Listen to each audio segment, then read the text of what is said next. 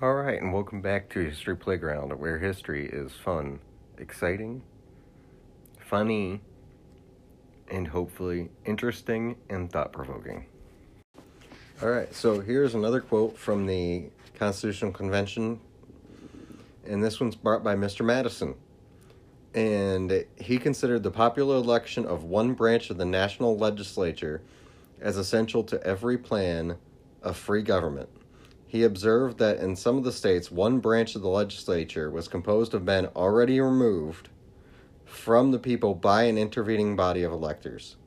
That if the first branch of the general legislature should be elected by the state legislatures, the second branch elected by the first, the executive by the second, together with the first, and the other appointments again made by made for subordinate purposes by the executive, the people would be lost sight of altogether, and the necessary sympathy between them and their rulers and officers too little felt. He was an advocate for the policy of refining the popular appointments by successive filtrations, but thought it might be pushed too far.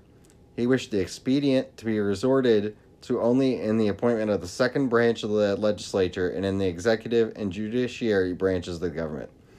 He thought too that the great fabric to be raised would be more stable and durable if it should rest on the solid foundation of the people themselves then it would should stand merely on the pillars of the legislatures. Now, I find this very interesting because chances are this Mr. Madison is probably James Madison.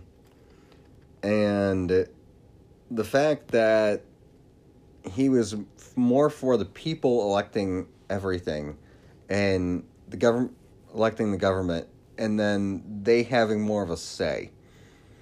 And considering now it feels like the government more or less kind of tells us what we need to do, especially late in the last two years with masks, with this, with that.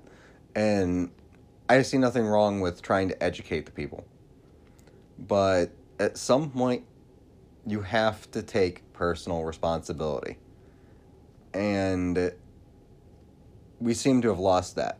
And it seems to me like Madison might have seen something coming with the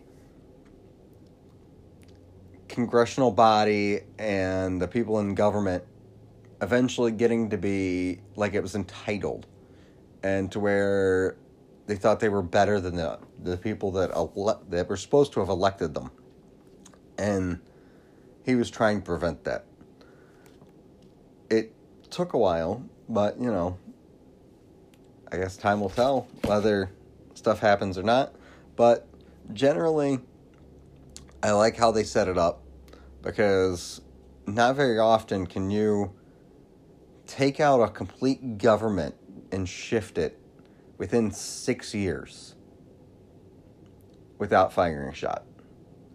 There's not very many countries that you could do that. Ours was ours was the first, and it's lasted this long. Hopefully, we can keep it lasting longer. I guess time will tell. All right, and thank you for joining me.